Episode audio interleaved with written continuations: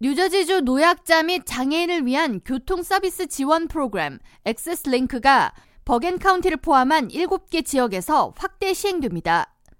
Access Link는 뉴저지주가 공영 철도 회사인 New Jersey Transit을 통해 지난해부터 일부 지역에서 시범 운영하던 노약자 교통 서비스 지원 프로그램으로 지난해 에섹스 카운티와 모리스, 서머셋 카운티 등 주내 9개 카운티에서 시행됐습니다.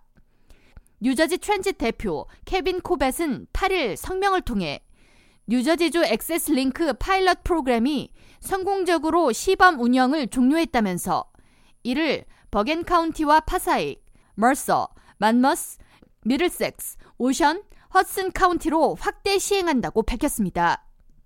Access Link는 버스 및 대중교통 이용이 어려운 노약자에게 우버나 리프트 등 차량 공유 서비스를 연결해주고 지원금을 제공하는 프로그램으로 노약자가 차량을 예약하면 승하차 지점을 원하는 대로 지정할 수 있지만 여정이 비슷한 다른 이용자와 합승이 이루어질 수 있습니다.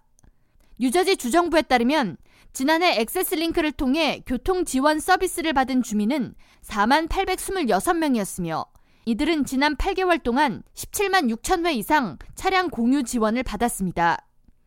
뉴저지 트랜지 측은 시니어 및 장애우들에게 보다 안정적인 교통 지원을 확대하기 위해 지속적인 프로그램 보완을 해 나가겠다고 전했습니다.